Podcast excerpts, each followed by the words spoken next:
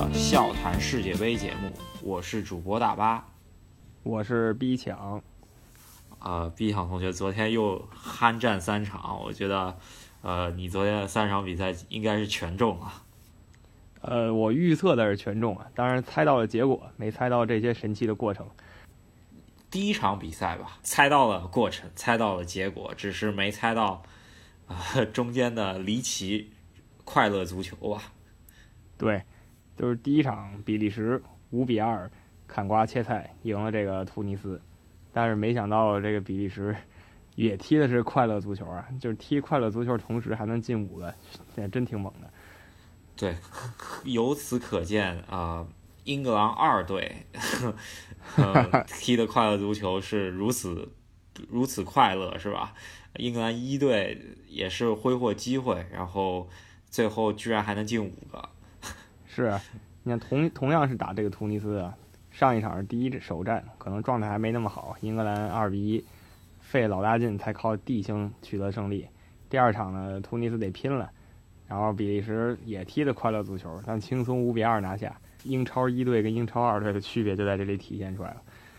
呃，我觉得也是跟突尼斯的心态有变化啊，有一定关系。上一场突尼斯还可以龟缩一下，能够摆个大巴。这一场他如果呃因为丢球还较早嘛，在阿扎尔点球拿到之后，呃丢球较早之后落后之后，他肯定压上啊。这一压上，那个虐菜狂魔卢卡库可是。笑开了花是吧？是，我们也知道卢卡库面对弱队的时候，真的是谁也想挡也挡不住，经常是射门几次进几球那种感觉。看他这一次能不能呃突破他之前这个虐菜狂魔的这个称号吧？能能不能在强队身上也能进进一两个球？是，可惜他们组里没强队啊，突尼斯不是强队。英格兰呢也不算强队，我就准强队吧。但但是他呃，据说是这场带有一点小伤下场之后，呃，估计可能最后一场小组赛赶不上了。卢卡库上不了的话，可能阵中应该还有能代替他的人吧。真正的快乐足球天才，不但让对方感到快乐，也最后进了一个球，让自己感到快乐。啊，是啊，那个对于我来说是早场，然后我是没起来看，然后看了个集锦。B 抢同学在录之前跟我说了一下巴舒亚伊所创造的这些机会，我当时还没有觉得怎么样。然后当我去看呃集锦的时候，我发出了阵阵笑声。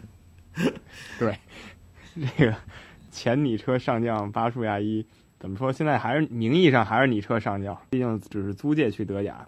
就是他那几个机会，如果是让虐菜狂魔卢卡库赶上，突尼斯怕是要输个两位数了。对，我觉得昨天估计是，嗯，彩票如果猜比利时赢，其他这个赔率应该挺高的，呃，应该赢的人也挺多。就像我们之前说的，比利时赢是没有任何问题的，而且我一直说比利时有这个状态，然后有夺冠的实力，就看他们自己能不能调整好了。现在来看，他们已经完全进入了一个。很好的循环阶段吧，可能除了防守还不是特别稳。这场还是三中卫五后卫吧，我一直觉得比利时不适合踢这个阵。但是人家教练一意孤行啊，毕竟那英也不在，然后少一个那么强硬的全能中场。啊，而且他们阵中替补席上还有个登贝莱呢。哦，队友，他怎么没上呢？然后大操哥费莱尼偶尔上上，然后两个中后卫也不怎么上，一个孔帕尼，还有一个。福将维尔马伦，啊，吉祥物，吉祥物必须得带着，但是上不上，上了就有可能坑，是吧？对，我觉得这种球员也挺有意思的，就不怎么上场，但是呢，有他队似乎就是很稳，是吧？可以，那个，我觉得踢强队还是要变阵四后卫，如果踢五后卫，我觉得他还是走走不远，我觉得。五后卫的话，如果说巴辛能够小组第一出现，他也是小组第一出现的话，最终碰上他这个五后卫边路肯定要被巴西两个边打爆的。对，尤其是比利时前两场，巴拿马、突尼斯都是名副其实的弱队，所以我们还看不出来他们到底怎么样，只能说状态还不错。下一场英格兰呢，算一个小挑战吧。呃，希望他们。小小试牛刀吧，小试牛刀的情况下能拿下英格兰，然后这一届比利时确实群星璀璨，能够走得远一些。对我非常期待比利时能打出至少四强的成绩，我们再看吧。啊、但是不辩证，我谨慎看好，只能这么说。嗯说的是，好，那第二场比赛，韩国跟墨西哥，我们俩当时一致认为墨西哥进两球，韩国能进一球，然后果然不出所料，墨西哥先下两城，然后韩国最后靠孙兴民的个人能力打入了挽回颜面的一球。其实韩国这一场是有机会的，这墨西哥在他们二比零领先的情况下，给出了不少机会给韩国，甚至有一个回传失误，然后啊、就是没把握住啊，这个韩国球员，而且是在韩国总统观战的情况下，韩国队这次大韩民民族的球风给展现出来，也其实展现出来了。展现出来了各种那个肮脏犯规啊，这不是他们一贯的踢法吗？对，主要呃，我我们赛前也分析了，韩国其实这个球队并不强，但是他们强就强在他们有瓶颈。是这样，就是感觉不管朝鲜队还是韩国队，甚至咱们中国延边队，他们这个足球特点还是挺相似的，就是不服输干到底的。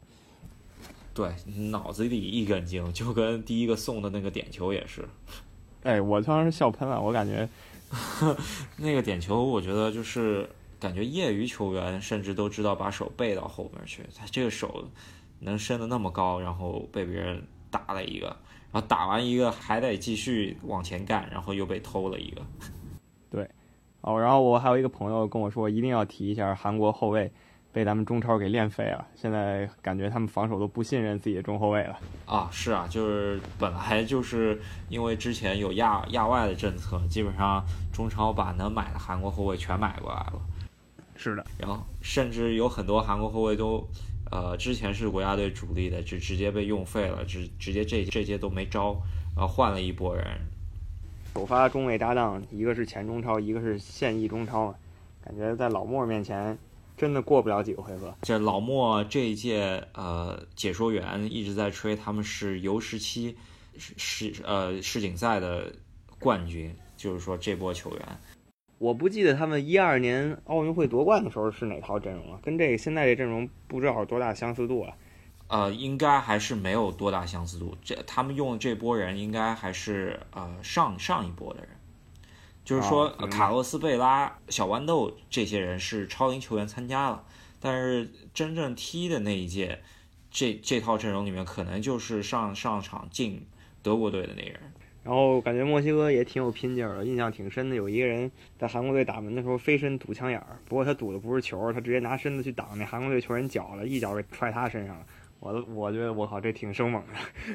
啊，对，反正都是两个比较刚烈的民族吧。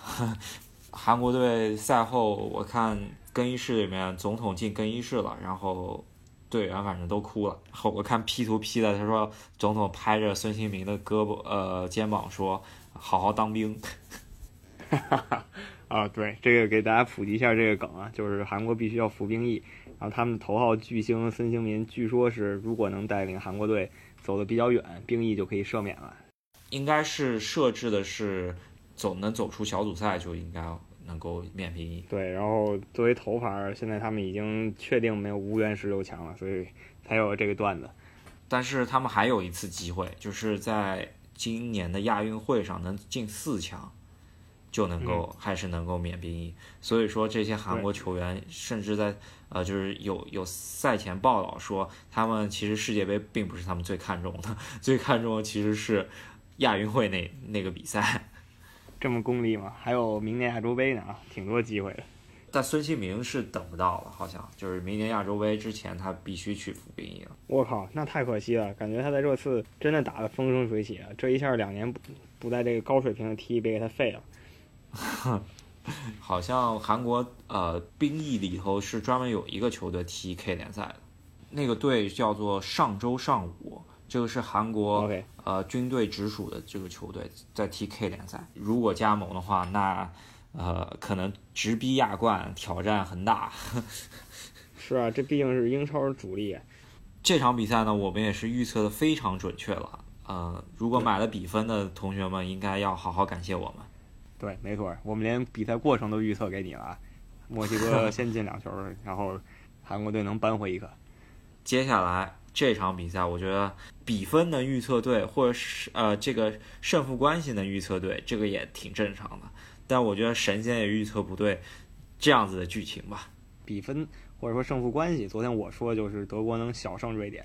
如果你早上起来一看这个二比一，我还觉得我预测挺对的。但是后来看了一下集锦，发现德国是十个人作战，然后第一个球又是自己本方坑了，然后最后居然在九十分钟以后才绝杀，这过程太惊心动魄了，过山车一样。啊，是啊，我这场比赛是认认真真坐在电视机前看了九十分钟，因为这场比赛根本就是你只要坐下来看了，你根本不会转睛去做别的事情。然后我看完集锦的感受，第一个就是德国确实是有底蕴的球队，拼到最后取得胜利。然后另一个就是瑞典真他妈牛奔，要不然那人家能淘汰意大利跟荷兰。啊，这场甚至瑞典呃首发都还是有有有所变化。据说赛前有三个后卫因为呃胃疼就没上，然后是呃曼联的那个中卫替补上来林德洛夫，他好像之前不是是稳主力。德国也是变呃没有变阵啊，他就是变变换首发，呃上一场没有首发罗伊斯顶替厄齐尔，然后呃赫迪拉被被鲁呃曼拜仁的鲁迪顶替，然后有伤的胡梅尔斯被。吕迪格，切尔西的吕迪格顶替，挺大的一个变阵，说明对上一场的首发不满意。之前，正如我们之前在节目里说的，介绍德国队两个重要球员，一个是靠绝对实力的，另一个是实力也强还长得帅，一个就是这克罗斯，另一个是罗伊斯。今天进球的正好就是这俩人。呃，可是克罗斯，我觉得本届比赛啊，除了最后那一下之外，呃，这一届比赛其实他的状态是非常一般的。对，就是跟我们。预想的完全不一样。我们预想的是他能掌控整个中场，对手连球拿不到那种感觉。首先对墨西哥那个回传就是他的失误，然后今天丢的那个球也是他的一个回传失误。然后整场比赛呢，他也是远射不断，然后打飞了。我印象中就有两个两个球，然后传球也不是那么稳当，所以说跟他在皇马的表现还是大相径庭的。但是怎么说，德国队还赢了吧？这就是一个有底蕴的球队。的特点，我不管多艰苦，最后还是能赢下比赛。对于瑞典队呢，只有两点：瑞典那个高中锋真是好使，然后还有一点就是，为什么在多一人的情况下还要这么摆大巴呢？感觉瑞典还是有点忌惮德国。不过这场踢完以后，我觉得这个组已经进入一个非常非常有意思的情况。我在微博上看到一个段子，然后我在我的朋友圈里面把这个段子转发了。然后这样子的情况，我们让。呃，B 想同学，如果在没做功课的时候，让他好好算一算。行，没问题。什么段子？就是说，呃，德国和韩国，如果说下一场踢成一比零，然后呃，瑞典对墨西哥最后最终比分是一比零，这样子的情况下，到底谁被淘汰呢？呃，这样情况下，首先我来看看啊。呃，如果说德国赢了韩国，那德国有一个净胜球，六分然后瑞典呢也有一个净胜球，六分墨西哥还是一个净胜球，六分三个队都是进了三个球，呃，丢了两个球。这时候就要比胜负关系了。他们的胜胜负关系呢是一个循环，都是各赢一比零。小组赛里拿六分还被淘汰的只有这种可能，就是三个队都赢了某一个队，然后他们三个人连环套。呃，其呃其实是德国赢了瑞典二比一，墨西哥赢了德国一比零，然后瑞典最后又赢了墨西哥一比零，这样子的话，就出现了他们胜负关系也相同。然后接下来看什么呢？看三人之间的净胜球，然后发觉也是一样的，墨西哥赢了德国一个，然后呃就进了一个，然后对对瑞典输了，然后瑞典。如果他一比零赢墨西哥，他进了一个，然后对德国还进了一个，一进了两个，然后德国是对瑞典进了两个，所以说，呃，德国和瑞典各进两个球，墨西哥只进了一个球，所以说墨西哥惨遭淘汰。那我们这道题如果给你一个附加题，那如果说是德国二比一赢韩国，然后嗯 瑞典二比一赢墨西哥，谁会被淘汰？呃，我想想，如果不算的话，好像这么一想，老波已经被淘汰了，呃，没有，并没有吧？有点儿呃脑筋急转弯的意味。那你来说一下答案吧，我觉得你应该做过功课。主要是因为德国多进球的球队是在韩国上面，然后韩国不考虑在这三个人的循环的那个呃积分里头，所以说你再进再多的球，只是在韩国身上虐菜，所以说就就不会被考虑在三个人互相循环比较的这个序列里头，所以说德国队进再多球也没用，呃，这个时候就是德国会被淘汰。太迷幻了啊，这就是世界杯的一个极端情况，三个六分，一个零分。二比一的情况下，德国和墨西哥是同进一样的球的，因为德国进两个，然后墨西哥多进了一个，所以说墨西哥进了两个，德国也进了两个，然后就要比较，然后再往下比的话是非法，呃，出台的公平竞赛原则，哦，那要比红黄牌。对比他们本届比赛所吃的红黄牌，然后这个也是我们给大家普及，如果小组积分相同的情况下，呃，就是说到底怎么去评判的一个规则，对吧？我们呃，首先这个公平竞赛是怎么怎么判定的呢？吃一张黄牌减一分，然后吃嗯一张黄牌，再加一张黄牌，得了一张红牌，这是减三分。没错如果说你是直接红牌下去，是减四分。然后你如果说吃了一张黄牌，然后你又做了一个非常极端的动作，直接再红牌下去，那是减五分。好，够复杂，够复杂。对，所以说最后德国如果说二比一赢了韩国，然后墨西哥一比二输了瑞典，那就是比红黄牌。从现在的局面来看，只要墨西哥下场不来一个那种红黄牌大战的话，德国应该还是吃亏的，因为他这一场博阿滕吃了一个两黄变一红的。接下来就是三比二、三比二的情况下，那就是德国惨遭淘汰了，因为墨西哥多进了一个球。所以说，如果说能出现这么极端的例子，我觉得世界杯也是这届世界杯也是在世界杯历史上能够写下一个非常重要的一笔。我是看这么多年球，不管是洲际大赛，还是说世界杯，还是说欧冠，但凡分组的，没看见过这么复杂的局势，全都只存在在这个理论中，但是这次实际上就要出现了。我觉得大家赌球赌这最有意思了。呃，主要是这样子的话，扑朔迷离，其实呃，对于大家的话，赢钱的话，肯定赢的也比较多。而且回头这两场比赛肯定是同时开始的，更激动了啊！确实，这这那边吃了张牌儿，甚至都有可能影响出现局势呢。可说呢，你你能想到一个黄牌能直接把你淘汰吗？啊，接下来给大家再往下说，如果说红黄牌扣的分数出来算出来的呃公平竞赛原则的分数是一模一样的话，那接下来再看的就是国际足联也不看你非法排名了，他直接就是抽签。我去，太狠了！